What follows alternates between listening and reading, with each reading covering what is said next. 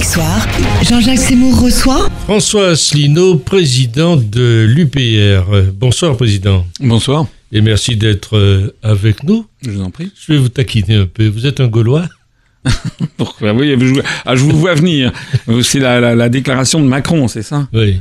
Oui, ben, qu'est-ce que vous voulez que je vous dise? On a un président qui n'est pas, qui n'est pas, qui n'est pas à sa place. Oui. Ce n'est pas Monsieur Macron n'a pas les qualités d'un président de la République. D'abord, un Gaulois réfractaire en disant ça? Bah, d'abord, les Français, c'est pas uniquement des Gaulois. Il y, a, il y a le temps à passer. Il y a quand même eu énormément d'apports.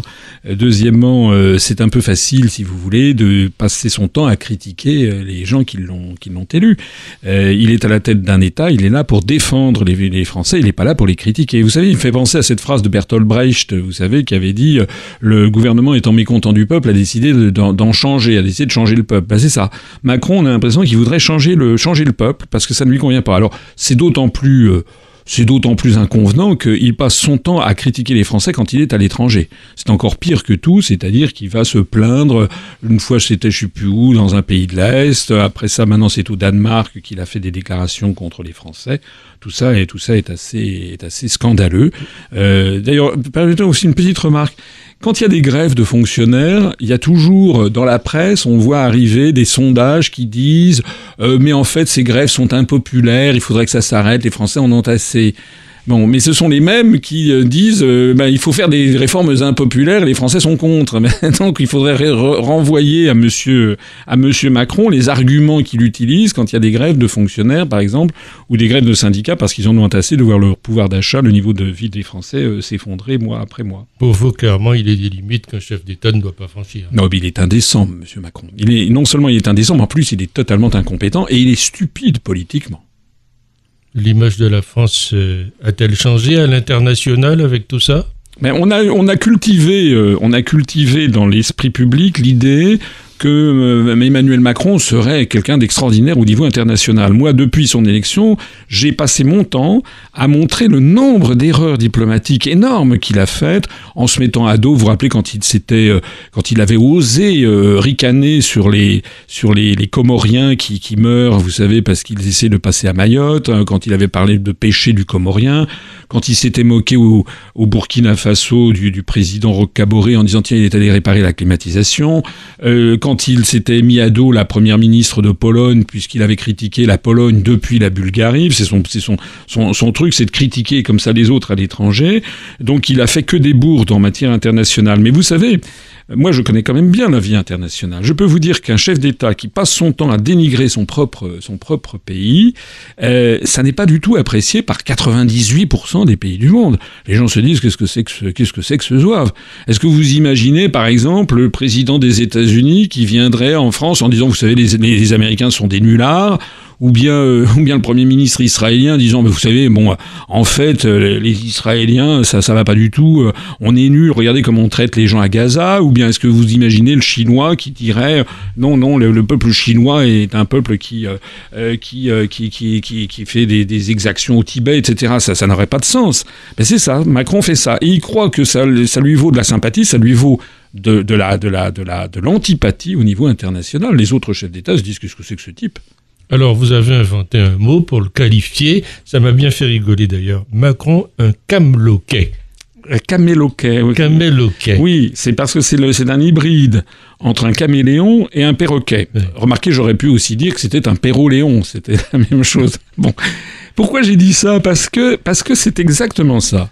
C'est euh, ce qui est très intéressant, c'est de comparer le discours, par exemple, de Macron à la conférence des ambassadeurs euh, qui a lieu chaque année, avec, par exemple, ce qu'était une conférence de presse de Charles de Gaulle dans les années 60. Quand De Gaulle s'exprimait, il parlait, d'abord on sentait que c'était une réflexion personnelle qu'il avait conduite, une réflexion politique, géopolitique, qu'il conduisait, et puis il disait, voilà, la France va dire ci, la France va dire ça. Il parlait pour la France, De Gaulle. Et puis c'était cohérent, il disait la même chose à tout le monde. Macron, lui, euh, ses caractéristiques, c'est que c'est un caméléon parce qu'il change de discours devant son public. Lorsqu'il rencontre Poutine, il est allé à Saint-Pétersbourg devant des, chefs d'entreprise, euh, français notamment, qui étaient présents. Il s'est mis à appeler Poutine Vladimir. D'ailleurs, ça n'a pas plu à Poutine qui n'en demandait pas tant. Et puis, il a commencé à exhorter les entreprises françaises, faut être davantage présente en Russie, et ci et ça. C'est le même Macron qui, lorsqu'il est dans les instances européennes, soutient les mesures de, sanctions contre la Russie et qui euh, empêche les entreprises françaises d'aller d'aller d'aller à pour prétendument à cause de l'affaire de, de, Crimée. lorsque Macron est allé aux États-Unis il s'est fait traiter comme un caniche par Donald Trump. Rappelez-vous ces photos qu'on fait le tour de la planète où on voit Trump qui tire Macron par, par la main comme si c'était un, petit gamin, ou quand il s'est permis de lui épouster la, la, veste parce qu'il y avait des pellicules en disant voilà, regardez, il est presque parfait. On avait l'impression que c'était un, un concours canin et que c'était son bichon qu'il présentait.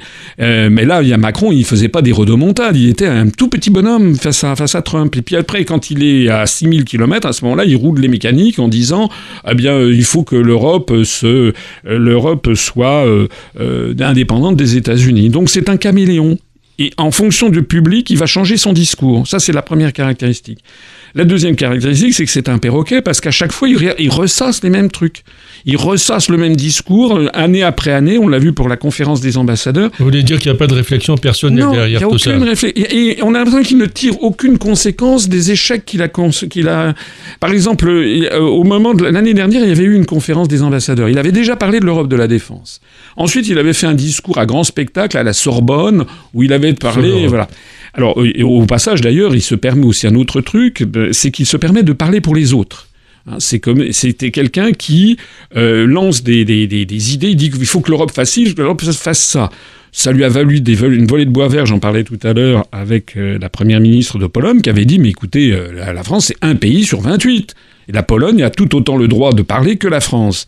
Donc Macron passe son temps à stipuler pour autrui. Il parle pour les autres, il dit, voilà, on va faire ci, on va faire ça. Mais les autres sont pas d'accord. Alors, c'était le discours qu'il avait lancé à la Sorbonne, quand vous le relisez avec un an de recul, il y a de quoi se taper sur les cuisses de rire, où il avait parlé justement, là, l'Europe, une réforme de la zone euro, une, une Europe de la défense, et puis il s'était passé quelque chose. Je crois que c'était le 15 février de cette année, il y a eu une réunion de l'OTAN au niveau des ministres de la Défense, avec Jim Mattis, qui était le secrétaire à la Défense américain, et le, communiqué qui a été publié de, de cette affaire, ça a été que la défense commune dans le cadre de l'OTAN doit être faite dans le cadre de l'OTAN et de l'OTAN seule. Et ça a été avalisé par les pays membres de l'Union européenne. Et je rappelle que il y a un article qui est l'article 42 du traité de l'Union européenne qui place la défense de l'Union européenne sous la tutelle de l'OTAN. D'ailleurs, on m'a brocardé pendant la présidentielle parce que je citais les articles. J'ai vu d'ailleurs que Macron, lors de la conférence des ambassadeurs, a cité justement cet article 42. Alors, le ministre de la Transition écologique, euh, M. Hulot, a donné sa démission en dénonçant les résistances au changement du modèle énergétique de la France et surtout le poids des, des lobbies. Qu'est-ce que vous inspire cette démission-là Que vous aviez prévu d'ailleurs depuis 2017, bah, si je me souviens. Oui, absolument. Le 17 mai 2017, juste à la, juste à la nomination de, de, de, de, de, M. Hulot, de Hulot j'avais dit voilà ce qui va se passer. Mais écoutez, vous savez, je vais résumer les choses pour que les auditeurs comprennent d'une façon un petit peu imagée.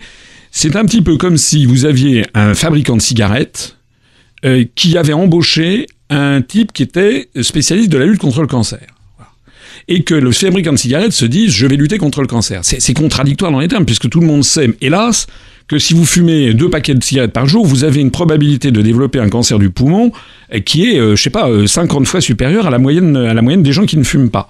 Donc là, c'est la même chose. Nous sommes, nous avons un gouvernement, nous avons des gouvernements qui se succèdent, qui ont, nous, la, qui ont placé la France en extorquant la volonté des Français avec des slogans, avec des choses comme ça, et qui ont placé la France dans l'Union européenne. D'ailleurs, quand je dis extorquer la volonté des Français, je le dis d'autant plus que rappelez-vous que les Français ont voté non en 2005, parce qu'on n'en a tenu aucun compte au référendum de 2005. Et donc la France est placée dans des traités qui sont des traités ultra-libéraux, qui nous poussent en permanence à, délocaliser les entreprises à l'autre bout du monde, en Chine, qui nous pousse à, faire tout fabriquer à 15 000 km, ce qui provoque par exemple une noria de, de, de, de vol, de, transport aérien, de transport euh, par, voie navigable, qui euh, fait fabriquer dans des pays comme la, la, la Chine ou comme l'Inde, euh, des pays qui n'ont aucune norme environnementale, etc. On a donc un modèle économique qui est un modèle ultra-libéral. Et embaucher Monsieur Hulot là-dedans, c'est, si vous voulez, c'est comme si on embauchait un spécialiste de la lutte contre le cancer, comme je vous le dis, chez un fabricant de cigarettes. C'est-à-dire que qu'est-ce qu'il peut faire dans ce qu'il est, dans ce qu'il est dans un univers où tout pousse à, la, à, la, à, la, à, la, dégradation de l'environnement, y compris d'ailleurs l'utilisation des, des, engrais, le glyphosate, etc. Tout ça, c'est l'Union européenne qui nous l'impose. Donc, M. Hulot, il est arrivé là-dedans, euh, si vous voulez. Alors, alors il y a deux, il y a variantes. Hein. Vous avez certains qui le créditent d'une certaine sincérité. C'est vrai que lorsqu'il a démissionné, il avait un petit peu, il avait l'air ému quand il a démissionné en direct. Euh, D'ailleurs, on voit qu'il a a dû avaler des couleuvres à un tel point qu'il pourrait ouvrir certainement un muséum d'histoire naturelle, parce que euh, il a, il a, euh, il, a même pas prévenu le président de la République et le Premier ministre. Ça veut donc dire qu'il avait quand même des, des, des, griefs à leur rencontre. Euh, et puis il y a une autre variante, il y a d'autres observateurs qui disent qu'en fait c'est un gros hypocrite parce que il roule en 4x4, parce que il est, c'est un chef d'entreprise, etc.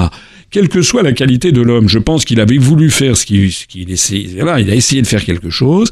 Et puis il s'est rendu compte de quoi? Mais il s'est rendu compte que on a des chefs d'État qui n'ont plus les manettes, que le modèle ultralibéral pousse à la dégradation accélérée de la planète et que ces chefs d'État, ils essayent de faire de la com.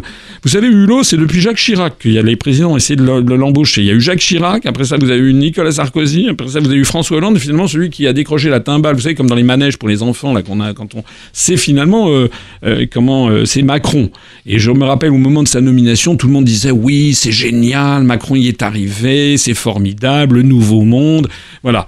Résultat des courses, et eh ben, au, bout de, au bout de 15 mois, il tire sa révérence, il se rend compte que ça n'est pas, pas possible.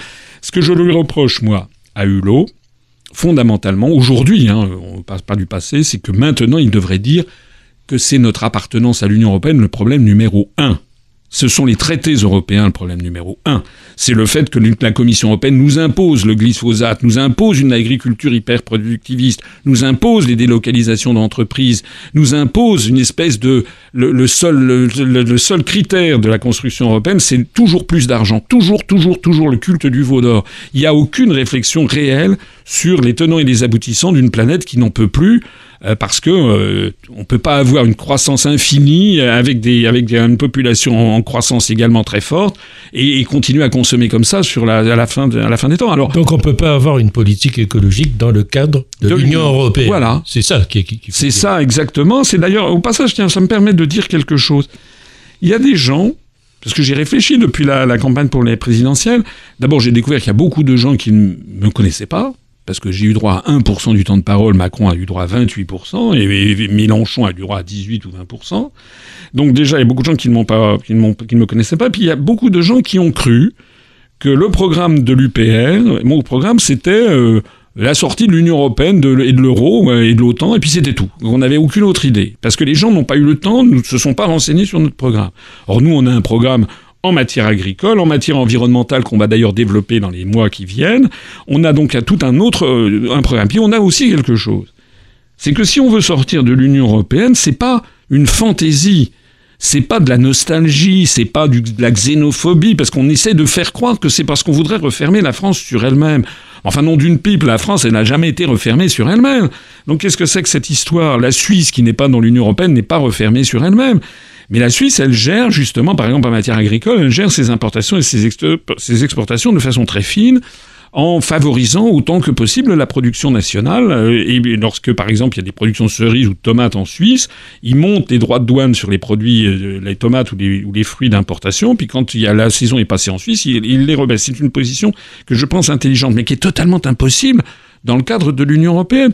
Donc nous, si on veut sortir de l'Union européenne, c'est pas c'est pas une, c'est pas un fantasme, c'est pas une fantaisie, c'est parce que nous disons, si on ne fait pas ça, on va continuer à voir la, la, disparition des agriculteurs français, à voir la malbouffe s'implanter partout, à voir des engrais absolument partout se répandre à travers la, France, pour ne parler que, que de, que de l'agriculture. Vous savez, j'ai passé quelques jours dans, dans, la campagne en France, dans, dans la Nièvre, j'ai une maison de campagne. Il y a 15 ans, 20 ans, en plein mois d'août, on entendait les grillons on n'entend rien. Et il y a, des études qui ont été faites, il n'y a plus. Ils ont migré les grillons. c'est possible, mais c'est surtout parce qu'il y a une telle utilisation partout maintenant d'engrais, de, trucs comme ça. On est, on est, dans, il y a, on, est, on est poussé par cette. D'ailleurs, le pire, pour revenir à Hulot, c'est qu'il l'a dit lui-même. L'ultralibéralisme est, est incompatible avec une politique écologique. Mais il n'en tire pas les conséquences. Il protège encore et toujours la, construction européenne. La construction européenne. Vous serez présent aux élections européennes Oui. Devant. On va être non seulement on va être présent, euh, je serai probablement, c'est pas encore euh, officiel, mais je serai probablement la tête de liste. Mais je me permets de souligner un point important, c'est que on aura cette fois-ci une seule liste nationale. On revient au système d'avant 2004. Parce qu'avant, euh, vous savez, après 2004, il y avait eu des listes dans des grandes régions, plus personne n'y comprenait rien. Là, Macron a voulu revenir aux listes nationales. Je pense d'ailleurs que ça va lui, ça va lui nuire. Et nous, nous serons la liste du Frexit, c'est-à-dire la liste pour proposer aux Français clairement et nettement de sortir de l'Union européenne. Et vous voyez bien d'ailleurs au passage, il y a des gens qui jettent le masque. Mélenchon, par exemple. Mélenchon, là, il est en train, il l'a carrément dit qu'il avait abandonné le fameux plan B, qui était d'ailleurs d'une folle ambiguïté. C'est-à-dire que Mélenchon, il a confirmé, ce que Madame Le Pen avait confirmé elle-même il y a déjà plusieurs mois, c'est que Mélenchon ne veut pas sortir de l'Union européenne. Il est en train de faire, de, de, de, faire des, des, clins d'œil aux socialistes, à Hamon, etc. En fait, Mélenchon, il veut reconstituer une espèce de programme commun de la gauche, mais d'une gauche européiste. Et pour les raisons que je viens d'évoquer, par exemple en matière écologique, mais on pourrait le dire en matière de défense de l'Europe, par exemple. On pourrait le dire en matière industrielle, on pourrait le dire en matière de services publics. À partir du moment où on reste dans l'Union européenne, on est obligé d'appliquer les traités. Ça fait 11 ans que je le dis et 11 ans que les événements me donnent raison. Donc M. Mélenchon, il va essayer d'enfumer les Français. J'ai entendu ce qu'il a dit. Il a dit on va faire, on va essayer de rassembler euh, tous ceux qui sont contre Macron, comme si c'était Macron le problème. Euh, je dis pas que Macron n'est pas un problème, il est incompétent, mais Macron, ça n'est jamais que un, comment dirais-je un, exécutant d'une politique qui est déterminée par d'autres. Nous, on s'attaque à, la politique, on s'appelle pas, on s'attaque pas aux exécutants. Vous savez, il y a un proverbe chinois qui dit lorsque, lorsque le sage montre la lune, l'imbécile regarde le doigt. Eh bien, moi, je dis, lorsque, lorsqu'Asselineau montre les traités européens, euh, Mélenchon euh, regarde Macron. Justement, Emmanuel Macron, est l'ultime et en définitive la seule option possible C'est ce qu'il dit lui-même euh, après la rencontre qu'il y a eu entre Salvini et Orban. Alors, euh, ce qui se passe entre Salvini et Orban est très important, parce que ça veut dire qu'il est en train d'apparaître des conflits énormes au sein des pays de l'Union européenne. J'ai vu d'ailleurs que M. Salvini, euh, qui euh, a, euh, comment dirais-je, a, pris des positions que vous savez, refus de tous nouveaux immigrants, ce que l'on peut d'ailleurs comprendre, quand l'Italie a, comment dirais-je, a recueilli 700 000 migrants, je crois, au cours de la dernière, enfin en 2017 ou 2016, on peut comprendre que, d'ailleurs, c'est pas Salvini, c'est le peuple italien qui, qui dit stop. D'ailleurs, au passage, tous les peuples du monde diraient stop dans, dans, dans ce genre de situation, y compris d'ailleurs les pays émetteurs. Hein. parce que c'est intéressant de regarder les politiques migratoires de l'Algérie vis-à-vis des pays du Sud. Ça, c'est aussi, ce sont des sujets sur lesquels on, ne parle pas. Mais ce qui est intéressant, c'est qu'il s'est trouvé en, communauté de pensée avec Orban, le Premier ministre hongrois. Et j'ai vu ça, c'était hier ou avant-hier. Il y a un ancien, je crois, président du Conseil italien ou ministre des, italien, je ne sais plus quoi, donc ou responsable du Parti démocrate, donc qui était le, parti du avant les, élections qui était au pouvoir en Italie, et qui a dit, tenez-vous bien, il a dit Salvini et le gouvernement italien actuel, ils pactisent avec nos ennemis. Et les ennemis, c'était Orban, le, Premier ministre hongrois. Alors moi, les bras m'en sont tombés. J'avais cru comprendre qu'on était tous copains au sein de l'Union européenne. J'avais cru comprendre que c'était un, club formidable, une solidarité extraordinaire. Maintenant, on a des gens qui parlent de la, de la Pologne, de la Hongrie, comme étant des ennemis. Alors, ce qui est vrai, c'est qu'il est en train de se dessiner un, un, vent un peu mauvais en ce moment en Union européenne. C'est que à force de mettre les, peuples dans des situations impossibles, on est en train d'exacerber les tensions, et malheureusement ces tensions risquent de se tourner un peu vers des boucs émissaires, c'est-à-dire justement vers, c'est ce qui s'est passé, vous avez vu les émeutes à Chemnitz en, Allemagne, et ça, ça n'est pas, ça, n'est pas bon.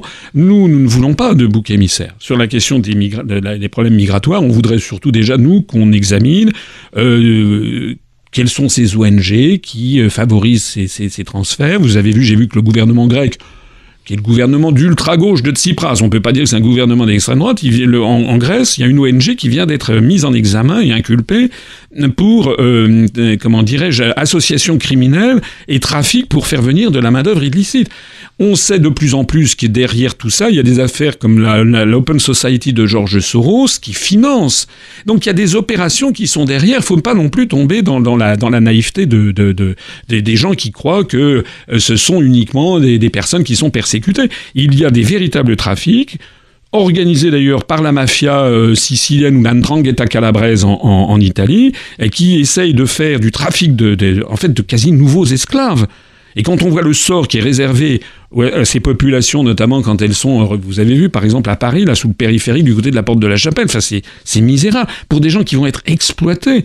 Donc il y a derrière tout ça, c'est pas quelque chose de ragoûtant, ce sont des, des phénomènes mafieux.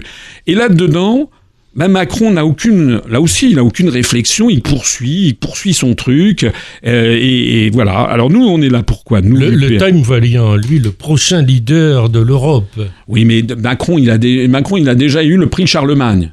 Macron, c'est un, c'est le larbin de l'oligarchie.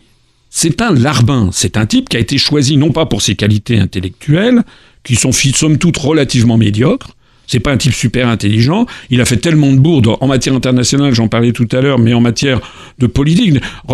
regardez pendant l'affaire Benalla, par exemple, quand il s'est permis à dire qu'il vienne me chercher, ça a mis le feu aux poudres. Donc il est sot du point de vue politique, il est incompétent du point de vue international. Sa seule qualité, c'est que c'est un, c'est un larbin. Il a une mentalité de, de larbin il est là pour obéir à une oligarchie.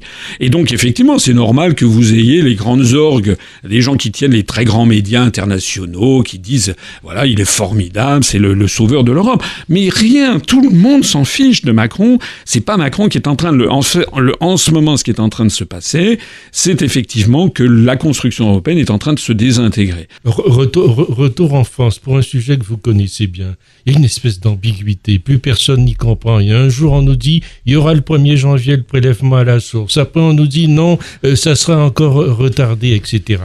Qu'est-ce que vous en pensez, vous? Alors ça, c'est un sujet, euh, c'est un peu un, comment dirais un serpent de mer. Euh, il se trouve que dans un certain nombre de pays du monde, il y a, lorsque les gens reçoivent, les salariés notamment, lorsqu'ils reçoivent leur faillite de paye, il y a un prélèvement qui est fait pour l'État, c'est une taxe pour l'État. Voilà. Il se trouve qu'en France, c'est pas le système que nous avons. Nous, nous avons un système qui est déclaratif, comme vous le savez. On reçoit des salaires. Au bout d'un an, on fait la, totalité du salaire qu'on a reçu.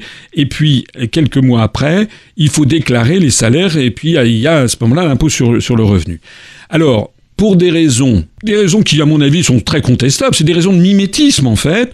On dit, bah, c'est pas bien en France. Bon, pourquoi? Finalement, c'est un système, je dis pas qu'il est très simple, mais on a des spécificités, nous aussi en France. Vous savez, on est le pays des 365 fromages. Donc, on a, il y a plein de niches fiscales. Il y a plein, par exemple, il y a des aides à l'outre-mer. Il y a des aides aux monuments historiques. Il y a les aides si vous avez une aide ménagère, si vous avez des enfants. Donc, c'est assez compliqué en France parce que c'est la sédimentation de lois fiscales depuis des décennies où on a essayé de répondre aux problèmes qui se posaient. Alors il y a toujours le, rêve du grand, du grand soir fiscal, on va tout simplifier, etc. Mais moi qui connais quand même bien les dossiers, si vous simplifiez, vous faites énormément de mécontents. Par exemple, les investissements outre-mer, s'il n'y a plus d'investissements outre-mer, par exemple, les investissements pour sauver les monuments historiques, qu'est-ce qu'on fait s'il n'y a plus pour sauver les monuments historiques? Et puis, d'un seul coup, s'il n'y a plus les, les demi-parts pour les enfants et qu'on voit la, natalité s'effondrer, ou s'il n'y a plus de parts pour les, les aides ménagères et qu'on voit qu'il y a d'un seul coup, il y a plus, les gens n'embauchent plus d'aides ménagères. Donc tout ça, ça répond à des sujets. Alors le gouvernement a voulu se, là aussi faire tout à la fois, et donc s'est dit on va faire ce, par ce dont on parle depuis des décennies, qui est le prélèvement à la source. Sauf que c'est très compliqué. Pour des raisons techniques, euh, ben, notamment, il y a justement il y a, un an de décalage, et puis parce que justement il y a toutes ces spécificités que je viens de dire, ces exemptions. On a donc un système qui marche, et on se lance dans un système dont on ne sait pas si ça va marcher.